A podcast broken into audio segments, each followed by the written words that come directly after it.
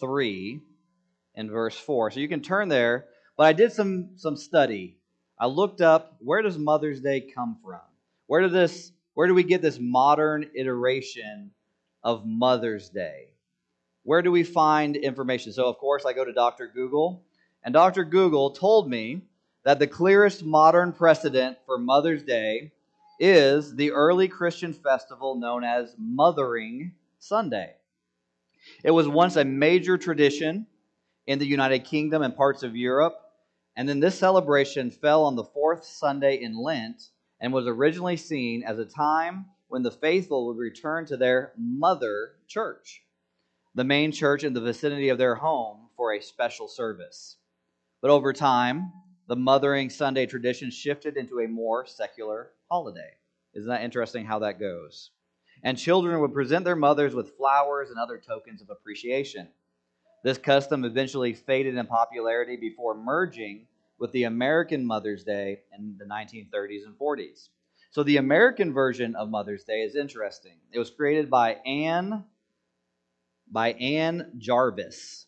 She was a unmarried, childless woman.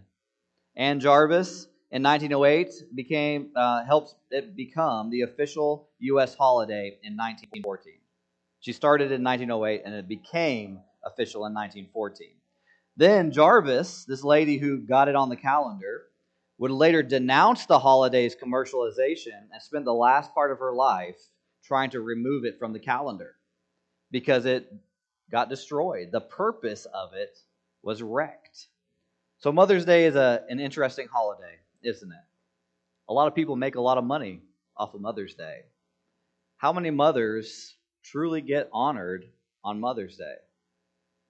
Or is there expectations? Well, I didn't get my phone call from my, my grandkids or my son today or my daughter today. I didn't get they didn't reach out to me. And so there's some hurt. There's some pain.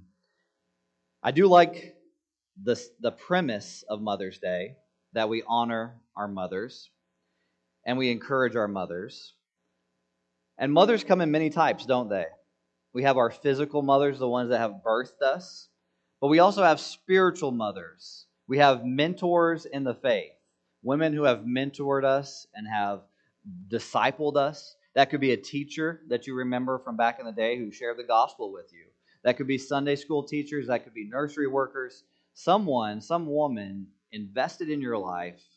And we know that that's the case in Scripture as well. We know a lot about Timothy because his mother and grandmother invested in him. So, mothers come in many ways, and we want to encourage mothers. And I think of no better way to honor mothers than to preach the Word of God, the living Word of God, and to show you how Christ is necessary for your life. You need Christ when things don't go so well. You need Christ when your family doesn't go quite the way you expected it to, when your children don't behave the way that you want them to, when they go and they rebel against your rules later as they get out of their age. And so you may be struggling right now, and I want you to know Christ has the comfort. So let's go ahead and look at our passage. Chapter 3 of Philippians. If you don't have a Bible, uh, you can find one in the seat back in front of you. It's going to be in the same translation that we have. And so Philippians chapter 3, verse 4 begins like this. And before I start, just remember Paul is continuing a, a chain of thought, so it may not make sense. All right. Although I have reasons for confidence in the flesh, if anyone else thinks he has grounds for confidence in the flesh, I have more circumcised on the eighth day of the nation of Israel, of the tribe of Benjamin, a Hebrew born of Hebrews, regarding the law, a Pharisee, regarding zeal, persecuting the church, regarding the righteousness that is in the law, blameless. But everything that was a gain to me I have considered to be a loss because of Christ. More than that, I also consider everything to be a loss in view of the surpassing value of knowing Christ Jesus my Lord.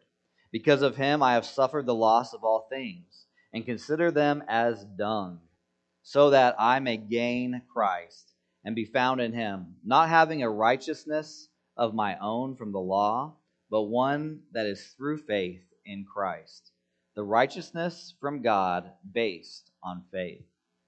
My goal is to know him and the power of his resurrection and the fellowship of his sufferings, being conformed to his death, assuming I will somehow reach the resurrection from the dead.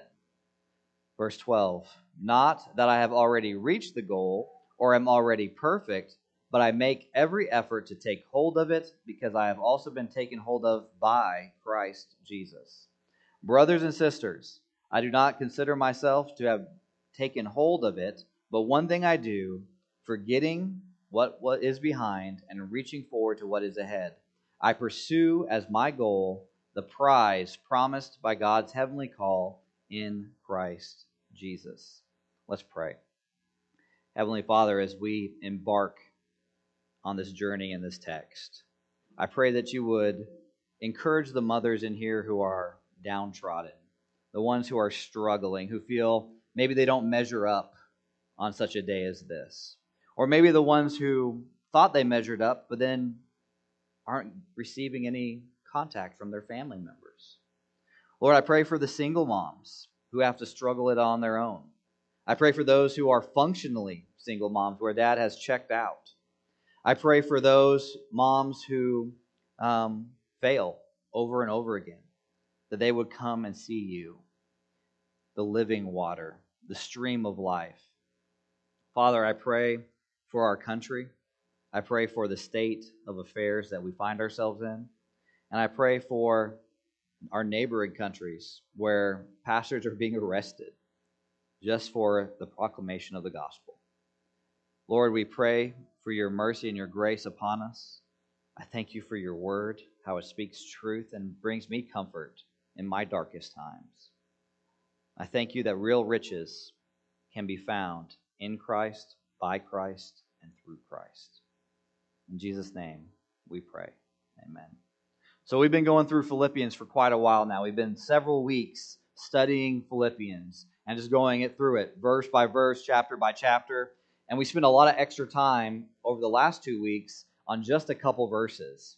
We spent a lot of time talking about how Paul describes the true believer, the true Christian, and the fake Christian or the counterfeit Christian. And we talked about what does that look like and why is it that there are really two religions? There is the religion that Christ is your righteousness or your work, and then there's a religion where you have to earn your salvation. All other religions on this planet talk about works based righteousness, works based salvation. Christianity is the only religion where Christ comes and is your work. And so we've we talked about that. If you have if you're not sure if you're a Christian in this room, you need to go back and listen to those sermons and determine what does it mean to be born again? So Paul then he goes on and he explains more about this concept, but he uses himself as an example because Paul was a very well-connected man. He was born to the highest levels of society. He was a Roman citizen. He was well connected through his spiritual life as well as his political life. So Paul's riches were actually trash. He calls it dung. And a lot of sermons have been written about this word that he uses. Some say it's a dirty word, some say it's just a regular common word, but essentially it's not good stuff, it's trash. And uh, it's, it's often used to refer to stuff outside the city because if you don't have a system of trash removal, it's like the city dump all around your town. When I was uh, on deployment to Iraq, a lot of times we would come to a city and we could smell the city before we got to it because they would just take their trash and everything and they would drop it outside the city. And so as you're approaching, you smell it before you get to it. And so that smell is what Paul is saying his stuff was before. He says it's trash, it's dung. What makes a man who is really politically connected, spiritually connected, what makes him say that all his stuff is junk compared to knowing Christ? So that's what we're going to see. Where are true riches found? So, riches, when you hear that word, what do you think of when you think about riches? Most people will think about money, obviously, that's the initial connection. But what about how people look at you? How many of you want to be the mom that have the kids that are perfectly behaved, who show up on time, who walk in a straight line by order of height. How many of you would like to be looked at like that? How much of that is reality? How many of you have watched looked at those Pinterest things and then looked at the Pinterest fails? You ever seen those? Where there's a thing on Pinterest that's like really awesome looking, and you're like, I could do that. And you build it, but it looks like a, a demon possessed child that has climbed out of it, right? And it's just like, what is that thing? Right? And that's what we feel like sometimes when we have an image of a perfect life in our mind, and then our kids walk out wearing, you know, no clothes. And they just, you're like, you can't go to school with no clothes on. This has never been a thing. And we see that in our lives. So that could be riches. Maybe how men look at you or other people look at you could be considered a riches. Or maybe success. I want to be good at my job. I want to be so good that I'm willing to work so hard to be successful. What is success? Where do you find true riches? And that's what we're going to talk about today. Where are these real riches found? It could be anything from prestige to power to money. But ultimately, it comes from the heart. Where your treasure is, there your heart will be. That's what Jesus tells us. So, Paul has in mind these things, but ultimately confidence in the flesh, confidence in your own abilities. And in fact, we see that this is common in our Christian circles today. There are church people. Have you seen those church people who put on fancy clothes, come to church when their life is a wreck, and they don't want anybody to know? They put on a facade, essentially and they, they come to church thinking that their appearance will save them.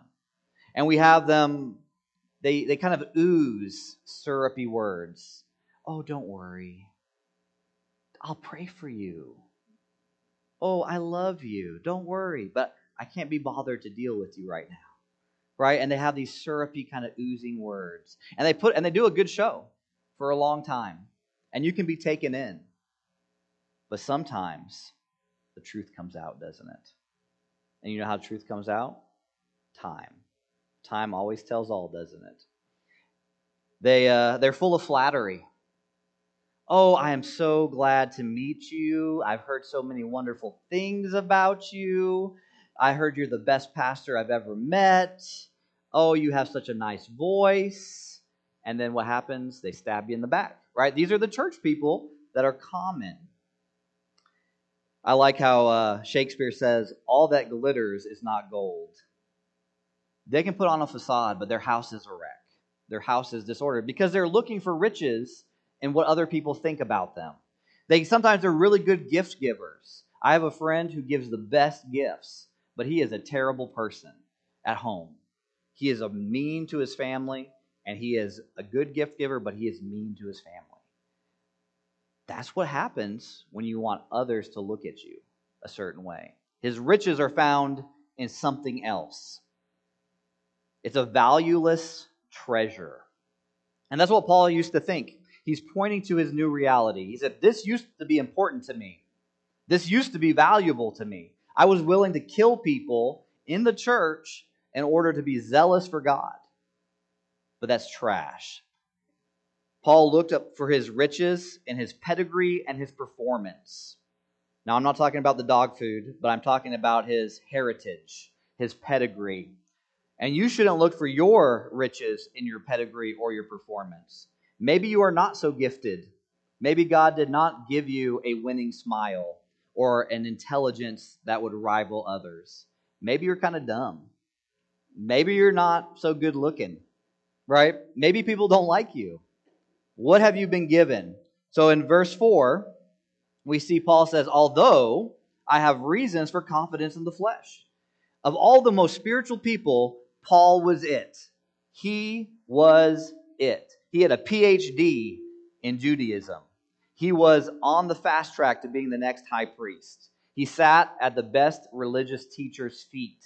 He had money, his family was well connected, and he was a Roman citizen. You can't get much better than where Paul was. Because not only were the Jews going to respect him, but the Romans would respect him. He had a pedigree, and not only that, he had performance. He was gifted. He says, Although I have reasons for confidence in the flesh, in verse 4, if anyone else thinks he has grounds for confidence in the flesh, I have more. He says, I have more because I was circumcised on the eighth day. I don't think we need to explain what circumcision means. If you do, you can go look it up. There are children in the room. But is, it's important that you're circumcised as a Hebrew. And he was done, it was done on the eighth day. It was done exactly on time. His parents took him to be taken care of at the right time. So that means he's fulfilling the law perfectly, not by his own ability, but by his parents. Of the tribe of Benjamin, he's one of the tribes of Israel. He is belonging to the family of the Jews. He says not only that, a Hebrew born of Hebrews. His parents were Hebrews.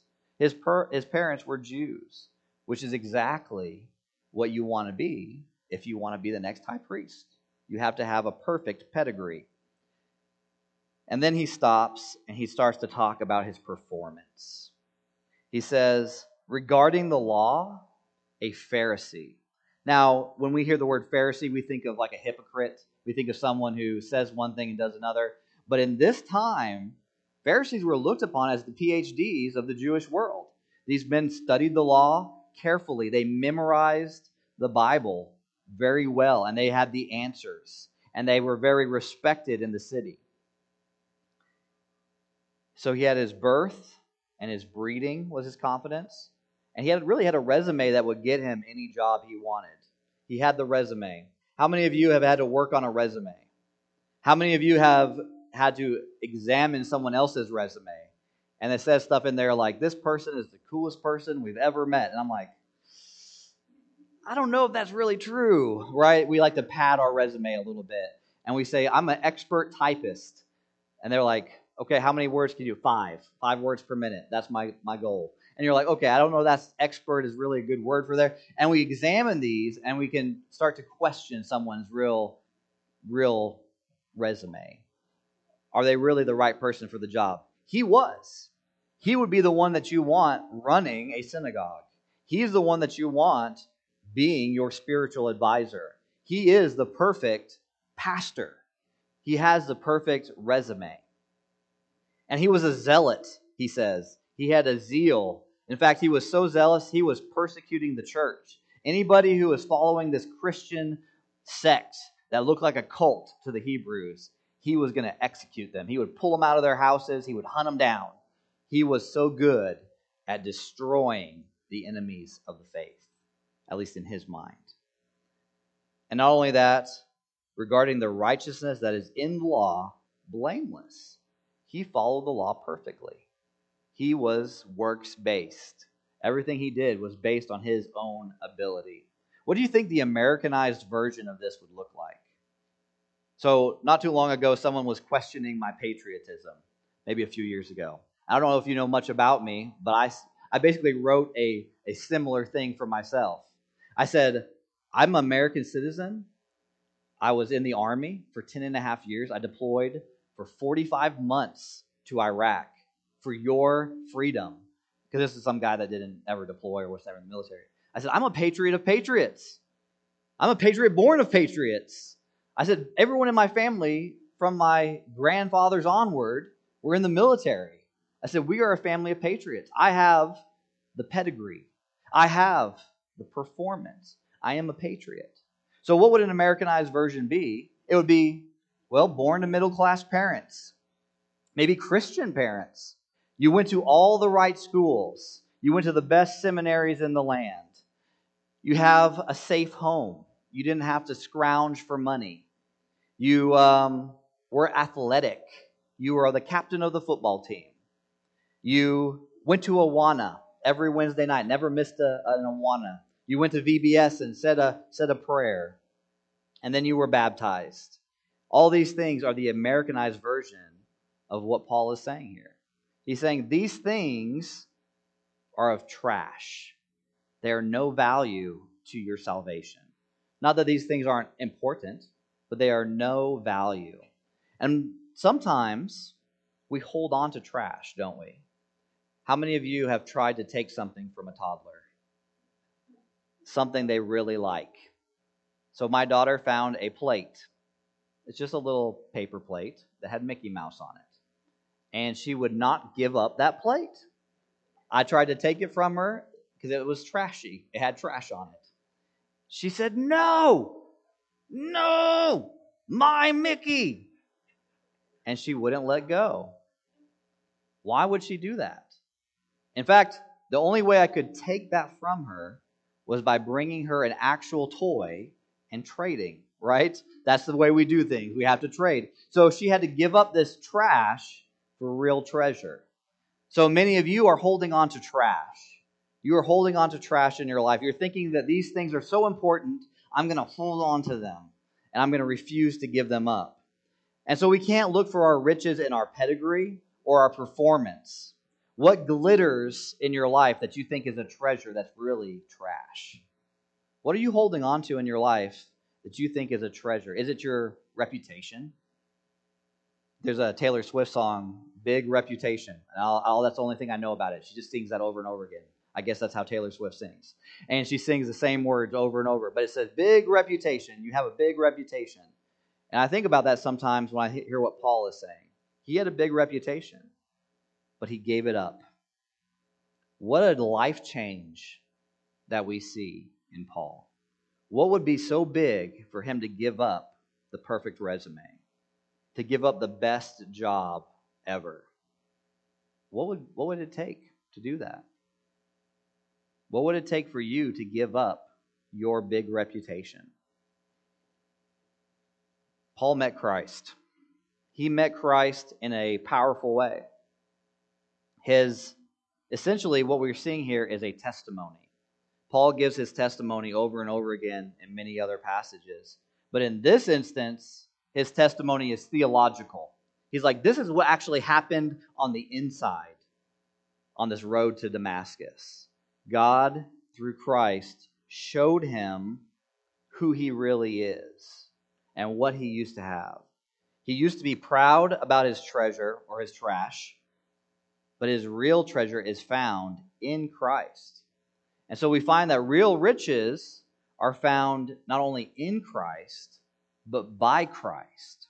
7 through 11, we see that Paul's real riches are found by being found in Christ. And your real riches are found by being found in Christ. Paul shares us a spiritual spreadsheet, his gains and his losses. In verse 7, he says, But everything that was gained to me, I have considered to be a loss because of Christ. He made a spreadsheet. Did you see that? Did you see the word spreadsheet in there? Okay, you didn't see that in there. But he said everything that was a gain was a loss. How many of you balance books? I know poor Joy balances the church's books, and I am really bad about getting her the receipts that she needs when she needs them. And so she knocks on my door and says, Pastor, where are these charges from? And I'm like, oh, I'm sorry. Here are these receipts. I'm like pulling them out of my pockets, and it's all these crinkled receipts, and I have to like fill out stuff. And what I've done is I've made her job more difficult. And so when we look at our spiritual spreadsheet, how do we balance it? How is your spiritual spreadsheet balanced? Take some time this week and write out all the things that you invest your time, your mental capacity, and your energy into. What do you spend your time doing? And then ask yourself if God was in control of this spreadsheet, would there be some changes? Would he maybe move the Facebook death scroll over into another column as a loss? Would he take your Twitter feed and place it somewhere else? Would he take the garbage that comes out of your mouth when you slam your thumb with a nail? That will he put that in the loss category? And what will he put in the gain category? So essentially, what does Paul say? He says, Everything that was a gain to me, everything, all things, all his life that was a gain is a loss. What are you, t- you doing with your life? Because Christ changes everything, doesn't he? He gives you new eyes. He allows you to look at your spiritual spreadsheet and determine, I thought this was valuable. I invested my time in this thing, but it's garbage. It is. I look back on my life when I was not pursuing Christ, and all the medals, all the things that I used to think was such a, a making me a big guy and so awesome was trash because I didn't know Christ. In fact, my lieutenant, uh, he was a captain now, he just graduated from Ranger School. And he had mentioned something about how, how he much, he appreciated the time I spent mentoring him. And I looked at him and I said, You know, I did mentor you uh, in, in combat, I did mentor you in tactics, but what I didn't mentor you was spiritually. And I said, That's a loss. I said, I wish I had spent the time working through it with you spiritually because I was a trash heap. I was an alcoholic. I was a drunk. I was a blasphemer. I was a very terrible person. And all that was a loss. So I wonder what you're holding on to. Are you hanging on really tight to your trash? And it's really simple. You put Christ on one side and all your trinkets on the other. Your trinkets go in the, in the loss category because Christ is always better. Always.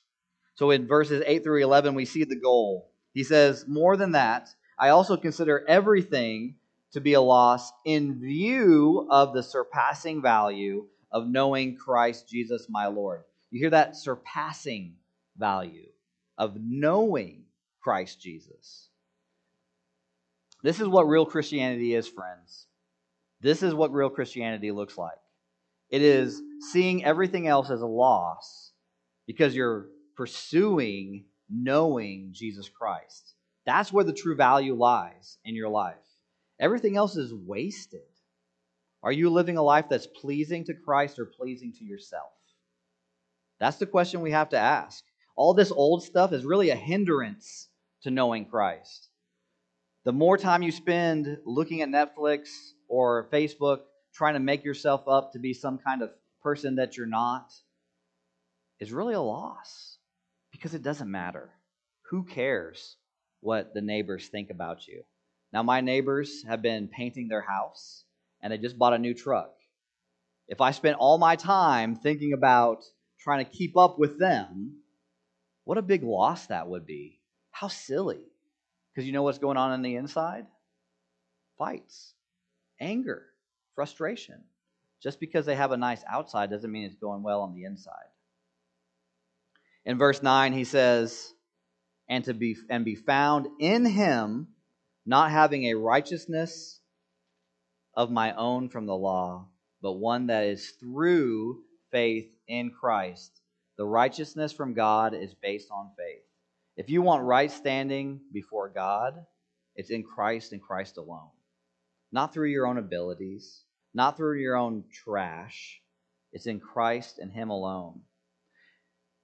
The standard is Christ. Where do you put your trust? Do you put it in yourself or in Christ? And Paul's goal is to know him deeper. Look at verse 10. My goal is to know him and the power of his resurrection and the koinonia, the fellowship of his sufferings, being conformed to his death. You ever say you want to be conformed to someone's death? I just want to be like that dead guy. That's what Paul is saying. Can you imagine saying that? I want to be like that guy who died. He wants to take on the likeness of Jesus Christ. He wants to die like Christ. What takes a man who is a Pharisee of Pharisees, a Hebrew of Hebrews, righteous by the law, to say, I don't want anything but to die and be like Christ? It takes a lot, doesn't it? It takes something powerful, a lot more powerful than an energy drink, a lot more powerful than the things that we put our trust in and our hope in. So, this is the mock Christian growth, by the way. Not only is this an example of salvation, but it's an example of how to grow as a Christian, becoming more and more conformed to the death of Christ. In verse 11, he says, Assuming I will somehow reach the resurrection from the among the dead. Now, many people will point to that and be like, well, Paul didn't really believe that he was saved. He's just hoping that he will be saved. That's not exactly what's going on here because what Paul is saying is he identifies so much with being like Christ in his death, being united to him as a reality, being conformed into him daily until the resurrection in, from the dead. That's what he's really saying. This word assuming is kind of misleading in the English language. So, what is he saying? He's saying, in fact, the more obedient one person is to Christ, That means you're being conformed to his death. The more resurrection power becomes available. Further, Paul longed for the completion of this Christian hope. Someday he would enjoy complete transfer, uh, transformation of character, newness of body, and a perfect environment. He would live in heaven with his Lord. That's what he is saying. He's saying, I am hoping to become more obedient to Christ because Christ's death and resurrection was an act of obedience to God.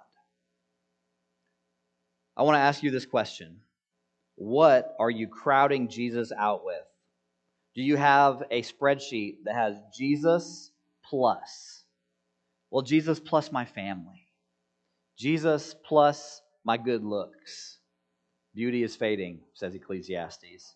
Jesus plus my intelligence. Guess what? You're going to start forgetting things as you age. Or Jesus plus what? What does your spreadsheet look like? Well, if people would just look at me nicely, or if I just had a little bit more money, if I just had a better car, if I just had a better job, if people would respect me, if my husband wouldn't be such a, a, lazy bum, if my wife wouldn't just be so nagging, I would just I would be such a better person. Jesus plus what? What if our losses were really gain in Christ? What if the losses in your life is gain? What is the stuff that you are lamenting being taken from you is actually truly of value? Have you thought about that?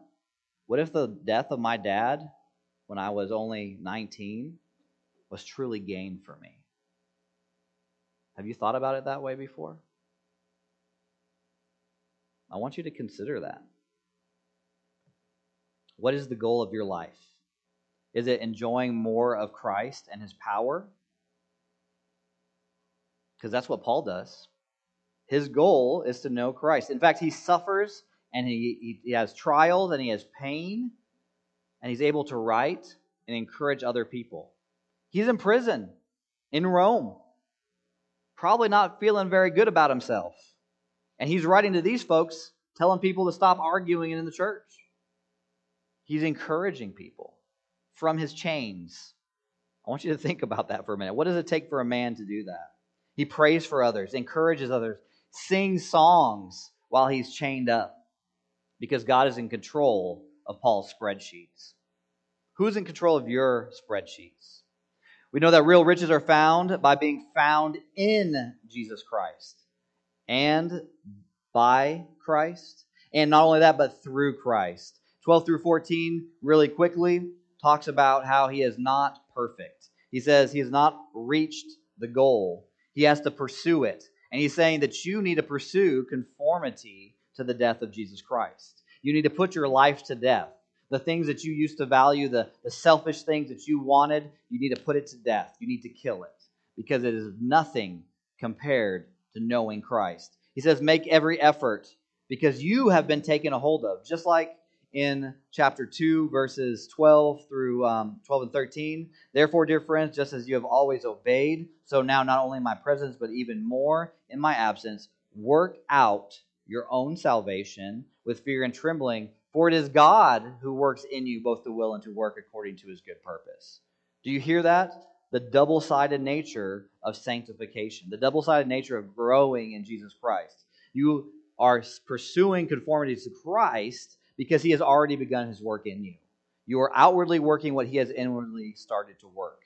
And he says, How do we do this? First, you forget the past. Look at our verse, verse 12. But I make every effort to take hold of it because I've also been taken hold of by Christ Jesus. 13, brothers and sisters, I do not consider myself to be uh, to have taken hold of it. But one thing I do, here we go, forgetting what is behind and reaching forward to what is ahead. Just because you've accomplished much in your life does not mean that you continue to look back at it. You do not rest on your laurels, as they used to say. We look forward. The second thing is he says he reaches forward. Remember, this is athletic imagery.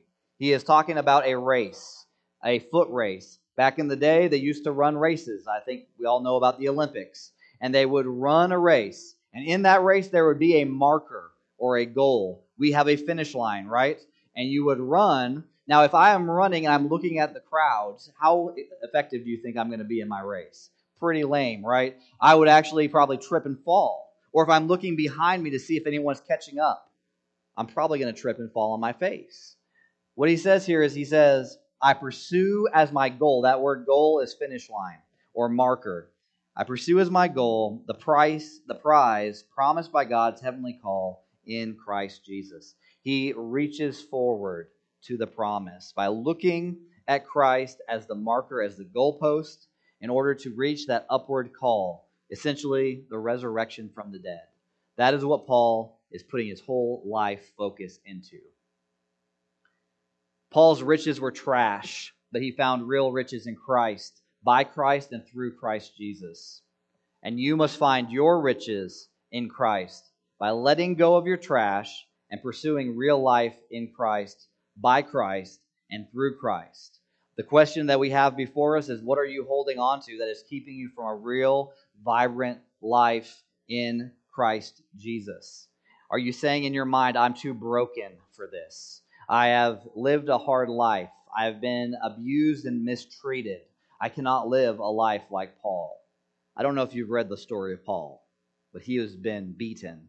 He has been shipwrecked. He has been bitten by poisonous snakes. They thought he was dead several times. Paul is not faint of heart. He's not writing this from an ivory tower. Is your spreadsheet balanced? Do you have Christ on one side and some other stuff on the other, and you kind of balance your spreadsheet? you need to unbalance it. It needs to be Christ and Christ alone.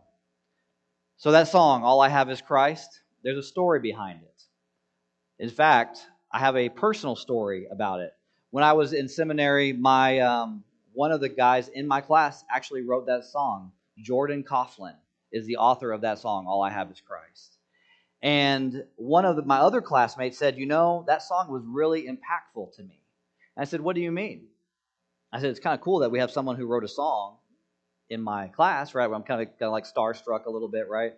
And he's like, we sang that at a funeral a couple weeks ago. I said, oh, okay, you know, that makes sense. All I have is Christ. That's a great funeral song. He's like, no, no, you don't get it. He said, there's a couple in my church. They've been trying to have children for many years. He said they had a child. That child died. He said they took that little tiny casket to the grave. They placed it on the little grave marker, and it was so small and light, it just took one person to carry the casket. They placed it in there, and they all stood around it, and they sang that song All I have is Christ. Can you sit and sing that song? All I have is Christ when your baby dies. Single mom or mom and dad with no babies anymore. Childless now. Think about what it takes to say that. Maybe their loss is truly a gain. This is the harsh reality of our, of our faith. Maybe our loss is gain. You can only sing that song around the grave when you have a relationship with Jesus Christ. When you actually pursue Jesus in your everyday life when he becomes more valuable to you than anything else. Those, that couple could not sing All I Have is Christ if they had been holding on to other things. Could they? What if they only read the Bible maybe once or twice a week? Or maybe once a month? Or maybe they never looked at the Bible. Maybe they pray only every once in a while. Do you think they could sing All I Have is Christ at the grave? If you do not have a daily pursuit of Jesus Christ, your life is unbalanced. Are you taking what you read and putting it into action? Because that's what Paul had. He had a lot of knowledge. And in fact, his action was contrary to the Word of God. I want you to pray with me this week that God's Spirit would help you to do these things to seek Him more clearly to seek Him more deeply, to cling to Him more sweetly, and to give your life because He gave His life for you. Can we do that? Can we pray that this week? Let's bow our heads. Father, we pray this week that we would pursue you with our whole heart. Lord, we know that all we have is Christ, that our life is meaningless and purposeless without you. We are unanchored in this world without Christ. And Father, we do that because we know who Christ is. We know that He is the one who died for us, the perfect sacrifice, the perfect substitution for our sins. And Lord, we can respond to this through faith, not through our own works, not through our own abilities, but through faith. And that, that faith will lead to deeper trust and a desire to know Him more. Father, if there are anyone in this room, or is anyone in this room who has not been awakened by the gospel of Jesus Christ, this good news, and their life is a wreck, either by their own choice or by others, that they would pursue you and be able to sing with that couple who lost that baby All I have is Christ. That's it. That's all I have. That's all that matters. Father, give us the strength to bear trials. Give us the strength to share that good news with those around us. Father, we pray for the city of Sierra Vista that they would be transformed by the exclusive gospel of Jesus Christ. Nothing else will save you. No good works, no medical knowledge will do what you can do and you can do alone. And all these things we ask in the beautiful, precious name of Jesus. Amen.